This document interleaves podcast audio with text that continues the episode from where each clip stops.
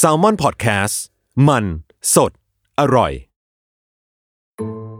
แฟกต์ที่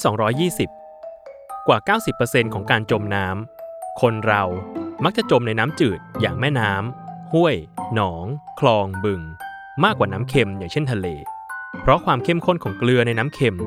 จะไปบล็อกไม่ให้น้ำเข้าไปในเนื้อเยื่อของปอด ซึ่งน้ำจืดจะมีความเจือจางของมวลสารในน้ำมากกว่าของเหลวที่อยู่ในเซลล์ของปอด ทำให้น้ำทะลักเข้าสู่ปอด และเกิดภาวะจมน้ำในที่สุด แต่ก็ไม่ใช่ว่าเราจะจมน้ำเค็มไม่ได้ เพราะถ้าหากขาดออกซิเจนในน้ำเค็มเป็นเวลานาน ก็อาจทำให้เกิดภาวะจมน้ำเค็มได้เช่นกัน